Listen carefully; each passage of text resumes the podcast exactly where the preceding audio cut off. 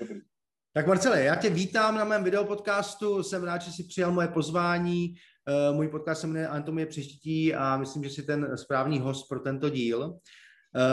Já tě divákům trošku představím, ty jsi celý život strávil vlastně respektive dvacet let u armády, z toho dvanáct let u šest tisíc první speciálních sil v Prostějově, kde jsi získal nejlepší výcvik v oboru, nejspíš. Dále si, dále si, dále si postup, postupně si prodělal spoustu specifických výcviků, jako je záchrana rukojmích, boj proti terorismu, sběr informací, ochrana třetích osob a tak dále. Na svých misích si spolupracoval s lidmi z amerických speciálních sil, z Navy SEALs, Australian S A S. A taky o tobě vím, že jsi automobilový závodník vášnivý. A moje a ta moje otázka... No, povídej, řekni mi to něco k tomu. No, spíš v téhle době už býval, ale občas se něco svezu, ale je už to opravdu, je už to opravdu jen sporadické. A řekni mi, jaký je rozdíl v té adrenalové náloži, v bojové situaci a při řízení rychlého závodního vozu? Uh, je to diametrálně odlišné. Uh, v té bojové situaci, v tom kontaktu, Hmm. to je jedno prosté slovo za druhým. v tom, v tom, o tom, to by se muselo celé vypípat. Je to, je to uh, aspoň ten počátek je obrovský stres, je to, uh, člověk by chtěl možná v tu chvíli být úplně na jiném místě, někde něco jiného, kdežto, kdežto u toho, uh, u toho automobilového sportu je to takový ten, takový ten hnací adrenalin, kdy si říkáš, jo, pojďme, to půjde, to půjde, to půjde a budu bát, nejde to.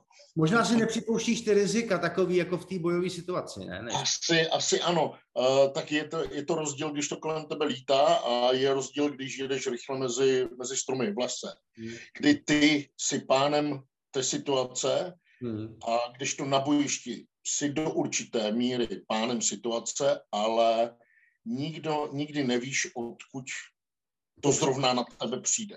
Jasně, je tam mnoho proměnných, které se neustále mění. Přesně tak. Ty, ne, ty, ty se snažíš ovládnout zaprvé tím výcvikem a tím, koho máš kolem sebe a tím, co jsi prodělal, jak jsi vycvičený, jaký máš drill a tady tohleto, tak ty se snažíš tyhle ty proměny eliminovat, ale vždycky je tam faktor překvapení, kdy prostě nikdy neznáš, neznáš přesně uh, počet těch protivníků, které máš proti sobě, když padneš do léčky, když na tebe někdo udělá léčku, tak je to vždycky, vždycky si ty ten, co reaguje na něco.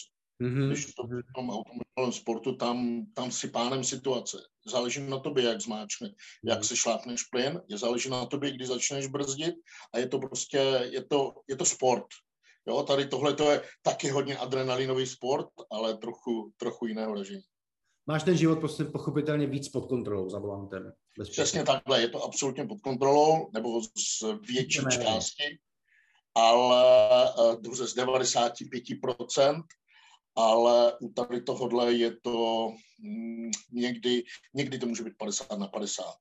Mm-hmm, velice složité. Zeptám se dále, na kolika misích jsi byl, kde a jak dlouhé byly ty turnusy, jestli je to možné říct? Jo, samozřejmě. Tak moje vlastně první mise byla v Bosně. To, tam, jsem, tam, jsem byl, tam jsem byl asi deset měsíců v kuse. A pak jsem dal dvakrát Afghánistán v roce dva tisíce čtyři a dva tisíce šest. Vždycky to bylo půl roku. Vždycky to bylo půl roku. Nás spojuje jedna osoba, jmenuje se Nir Maman. Ten člověk je specifický tím, že já jsem prošel výcvikem boje zblízka v Americe a ty si pravděpodobně se šest tisíc první, jestli se nepletu, prodělal výcvik v Izraeli. Ano, správně. Jen Maman, aby jsme řekli, je to americký speciál, izraelský speciál, který byl u jednotky Lothar a dnes se věnuje výcviku a všemu kolem toho. Přesně tak, dělá vlastně, dělá vlastně instruktora, myslím si, dělá, nebo hlavního instruktora pro tady tyhle ty zahraniční, zahraniční skupiny. Mm-hmm. A je to výborný člověk, nedám na něho dopustit, je to opravdu profesionál, na svém místě obrovský chlap, neskutečné charisma a neskutečné dovednosti. Prostě takový ten správný... taky na Izraelce poměrně vysoký chlap. hodně, hodně, hodně, hodně, hodně vysoký chlap. To nebyla žádná... Výčnívá, ale no tak protože je to Kanaděn, že jo. No jasně, no, je to tak, ale... ale tak neskutečný. Musíme říct oba, že to byla vynikající zkušenost, no, a že doufáme, absolutně, že máme dále výcviky. Jeho, jeho, jeho výcviky ve střelbě, hmm. a jeho... A, výcviky v taktice nebo, nebo v, v kravmaze. Hmm. Prostě absolut, za mě, z mého pohledu, je to absolutně top. Musím potvrdit a jsem rád, že jsme sem měli tu možnost a tu zkušenost se s ním potkat. Jak vnímáš, když jsme u toho Izraele, jak vnímáš současný izraelský palestinský konflikt a, a vývoj budoucích vztahů mezi těmito? Já si myslím, že je, tam je to hodně, hodně, hodně specifické. Já, abych se přiznal, tak jsem, tak jsem proizraelsky, protože z mého pohledu se takhle, to, co dělá palestinská strana, jsem takhle, a je to jenom můj subjektivní pocit, nevím, jak to nemůžu mluvit do politiky, nejsem politik, tak z mého pohledu je to, má Izrael absolutně legitimní právo reakce, reagovat a odpovídat. Jakmile vám někdo začne střílet tisíce, to nejsou desítky raket, ale tisíce raket na vaše domovy, aniž by cokoliv, to uh, neustálá štvavá kampaň proti, proti tomu jejich cílem je zničení Izraele, zničení celého státu. Kdyby měli ty prostředky, tak to bez lhání udělají. Takže Izrael má, z mého pohledu má Izrael absolutní právo se bránit a reagovat tak, jak reaguje. A v téhle, v téhle oblasti, jakmile člověk ukáže sebe menší slabost, hmm. zneužijou toho, využijou toho a hned po tobě půjdou. Ten uh, stát musí být absolutně silný a bohužel i tvrdý, i když se to možná některým lidem nelíbí, ale absolutně v tomhle tomu chápu a uh, stojím při nich, protože uh, takhle se to nevede. A tyhle... Hmm. Z mého pohledu, tyhle ty lidi, co, co se týká Hamásu, nesednou k jednacímu stolu, pokud budou silní. Nesednou k jednacímu stolu, pokud budou mít navrch v čemkoliv. Hmm. Takže jedině, zní to možná blbě, zlomit a pak, jakmile budou oslabení, tak v tu chvíli si, jsou schopni si sednout k, k jednacímu stolu a, a konstruktivně jednat. Do té doby prostě budou, budou pořád uh, chrastit zbraněmi, pořád budou vyhrožovat, pořád budou tady tyhle ty, uh, bojůvky a uh, rétorika o zničení Izraele. Když to vidíme, oni už v téhle, oni už svou mládež v tomhletom vedou. Oni ideologicky uh, pro, dělají brainwashing v podstatě, kterým... kterým... kde v nich budují ten absolutní odpor k Izraeli a izraelskému lidu. Přesně tak, přesně tak. A můžeme vědět, že západní média často tu situaci nepopisují úplně jaksi korektně, jo? Protože ty vidějí vlastně, si vždycky uvidějí toho slabšího jako toho, kdo má to právo vlastně, jo? Což je nepochopitelné. Ano, ano, ano, ano. Oni, oni stojí na, a tentokrát prostě z, z mého pohledu ne, nesprávně, ne zcela správně, stojí na straně slabšího. Ale ten slabší je proto, protože se nevěnuje ničemu jinému, jenom on se soustředí jenom na zničení toho státu. On vlastně nic neprodukuje, nic nedělá. Prostě jeho jediný cíl je zničení toho státu. Když to Izrael jako takový se snaží růst, snaží se uh, snaží nějakým způsobem uh, žít normálním životem. Má legitimní právo na, na, uh, na sebeurčení, má legitimní právo prostě na svou existenci. Když to, když to uh, Palestina to prostě uh, popírá. Snaží se strhnout Evropskou unii na svou stranu, snaží se prostě uh, z mého pohledu taky. Jenom, to jsou jen mé uh, osobní. osobní názory, kdy uh, se snaží za každou cenu um, zlegitimnit ten stát, kdy vlastně požádali, požádali O S N o, o o nějaký statut státu, aby ho uznal, aby stát Palestina uznal prostě okolní nebo všechny státy v O S N, což mi taky přijde trochu. V současné době tam situace je špatná a už může být jenom horší, bohužel. Přesně tak, bohužel, bohužel. Následné, rok, následné desetiletí možná, ale nechme se to, překvapit. Mně to pořád připadá, že ten stát, že, ten, že ta Palest, že Palestinci vždycky využívají ten čas, místo toho, aby využívali k budování svého státu, ho využívají k tomu, aby nazbírali síly, zbraně, aby mohli znova zaútočit. Je to prostě... No jasně, jak vybudovat ty tunely z toho Egypta do toho Izraela, kde se to pašuje zřejmě. Nejenom to, aby, aby sehnali finance a všechno na, na ty rakety, to stojí taky peníze. No, Evropská unie nebo Spojené státy, pokud posílají tu humanitární pomoc v podobě financí, dost často jak si si neskontrolují, kam ty peníze jdou, protože přesně, přesně, ty jdou, na ty, ty jdou na, ty trubky, na ty trubky s těma křídílkama, který pak vystřelují v těch obrovských množstvích, aby se snažili zahltit ten Iron Dome, že jo, a tu no, ekonomickou náročnost toho bezpečnostního systému samozřejmě. No. Uh-huh. Oni, uh, tohle to je, tohle to je, tohle to je prostě moderní bojiště. Se to zdá, jak chce, ale nejsou to, nejsou to dvě regulární armády proti sobě. Hmm, hmm. Takže je to, je to těžké.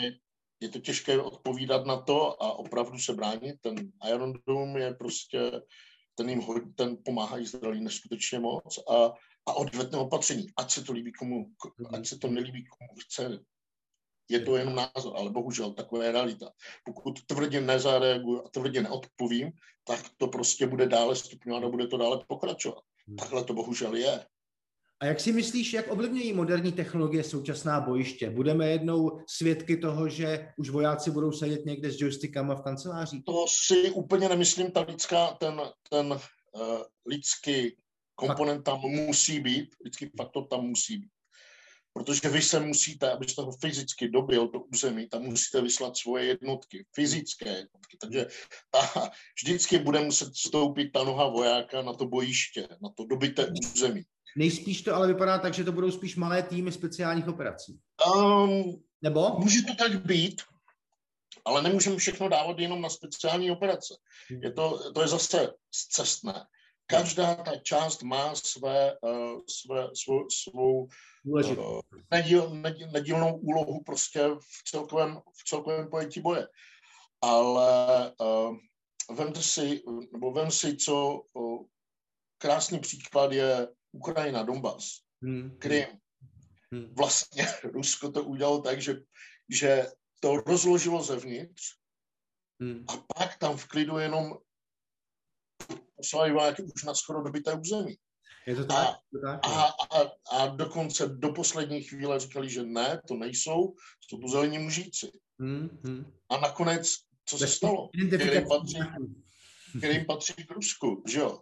Jasně, a, tak je, a tak se to dá udělat kdekoliv. Prostě dnes, dnešní bojiště se změnilo... Uh, v kyberprostoru? Hodně...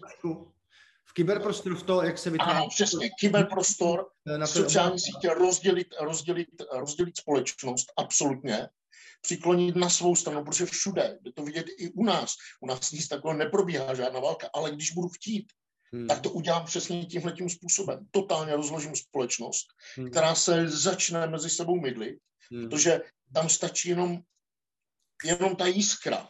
Jasně. A začne občanská válka. A já, jako osvoboditel, ano, a já jako osvoboditel přijdu a, a jenom v úzovkách pomůžu. Jasně, rozumím, rozumím. Je to tak? Jo. Je to... No jasně. Je to bohužel, je to bohužel hnusné, ale tady tímhletím. Ale zase na druhou stranu uh, si, um, si myslím, že v dnešní době už ne, um, je to, ne, nikdy neříkej nikdy, ale myslím si, že není, uh, není možné něco podobného, jako se stalo, jak vznikla druhá světová válka nebo první světová válka. Hmm, hmm, hmm, protože dnešní svět je tak globální, rozpolcený hmm. a člověk si zí, uh, schání informace zleva zprava, tak, že uh, nemůže přijít jeden člověk a totálně uh, zmanipulovat kompletně celou společnost. Tak, jak to bylo, tak, jak to bylo v Německu a tak, jak to bylo za první světové války. Je to tak. Jo, že že neexistuje, neexistuje dneska taková síla, protože vždycky se stanou, vždycky budou oponenti, kteří budou to. Takže ta společnost nikdy nebude jednotná v tom, aby celý ten národ zaútočil na něco jiného. To hmm. je možné, myslím si, že by to bylo možné v, v nějakém režimu, v diktaturních státech. Jasně. Kdy má absolutní moc ten jeden člověk. Ovládá společnost vlastně nějaký jako celý. Ano, ovládá všechno. Ale ve, ve svobodném, trochu svobodném světě to prostě není možné. Hmm. I v té, i v té uh, Číně je pořád, uh, m, pořád se snaží omezovat internet a pořád se jim to úplně nedaří a nikdy se jim to nepodaří. Jasně, no. Jo, takže ti lidé si dokážou, dneska je svět hodně globální, hodně se zmenšil. Hmm. A, a díky tomu prostě si myslím, že nehrozí tady tohleto taková, taková věc, jako byla druhá světová válka. Taky si myslím, je, vždycky, je vždycky problém, a to je absolutně vždycky, že se připravujeme na válku dávno minulou. Hmm. My nehledíme dopředu. Hmm. Uh, v dnešní době se, se opravdu ten konflikt může nastat tak, že se ten stát rozvrátí zevnitř, vznikne občanská válka, a pak hmm. už je jednoduché do té občanské války vstoupit na jednu nebo na druhou stranu. Je to tak. Marceli, moje poslední otázka je, na čem v současnosti pracuješ? Vím, že jsi zástupce britské společnosti výhradní Panigrum. Já v tuhletu chvíli spolupracuji s, vlastně s dvěma zahraničními firmami. Jedna je švýcarská, je to, jmenuje se, ta firma se jmenuje Avastech, která vyrábí systémy, jsou to systémy, navrhuje systémy, uh, uh, analytické kamerové systémy. Takže vlastně klientovi přesně na míru uh, připraví systém na, jeho, uh, na ochranu jeho, ochranu jeho uh, majetku. Vesměně se to soustředí na větší objekty, továrny nebo něco takového, ale i, ale i domy. A uh, jsou, to, jsou to už autonomní autonomní uh, systémy, které dokážou vyhodnocovat absolutně všechno a mají perimetrickou ochranu. Mají, uh, mají certifikát E L I S, což je jediný certifikát, který je který k tomuhle vydáván. No a britská firma Panigrum, uh, většina lidí to neví ani, co to je, ale jsou to vlastně jsou to bunkry. Je to, je to, je to safe, je to trezor, trezor uh, který v případě napadení nebo v případě jakéhokoliv nebezpečí, ochrání vlastně uh, obyvatele toho domu. Aha. Takže uh, je, to, je to prostě, z mého pohledu je to jediná bezpečná věc, protože uh, i setkával jsem se hodněkrát z názory, ale já mám zbroják, já mám zbraň, já jsem říkal, ano, ale ne vaše děti. A zbloudila střela prostě.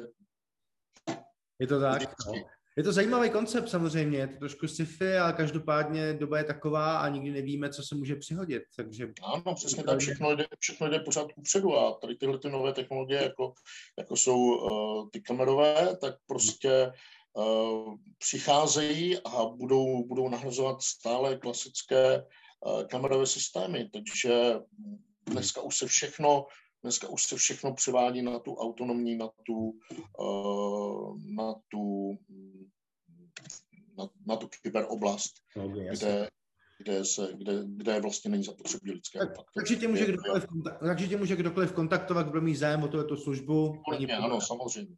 Dobře. Marcel, já tě moc děkuju za rozhovor, bylo mi ctí tě pozvat a doufám, no, že se uvidíme brzo. Já to děkuji za pozvání, doufám, že jsem splnil tvé očekávání a doufám, fajn, že se brzo uvidíme. Bylo to fajn, brzo se uvidíme. Měj se hezky, děkuju. Ahoj. Ahoj.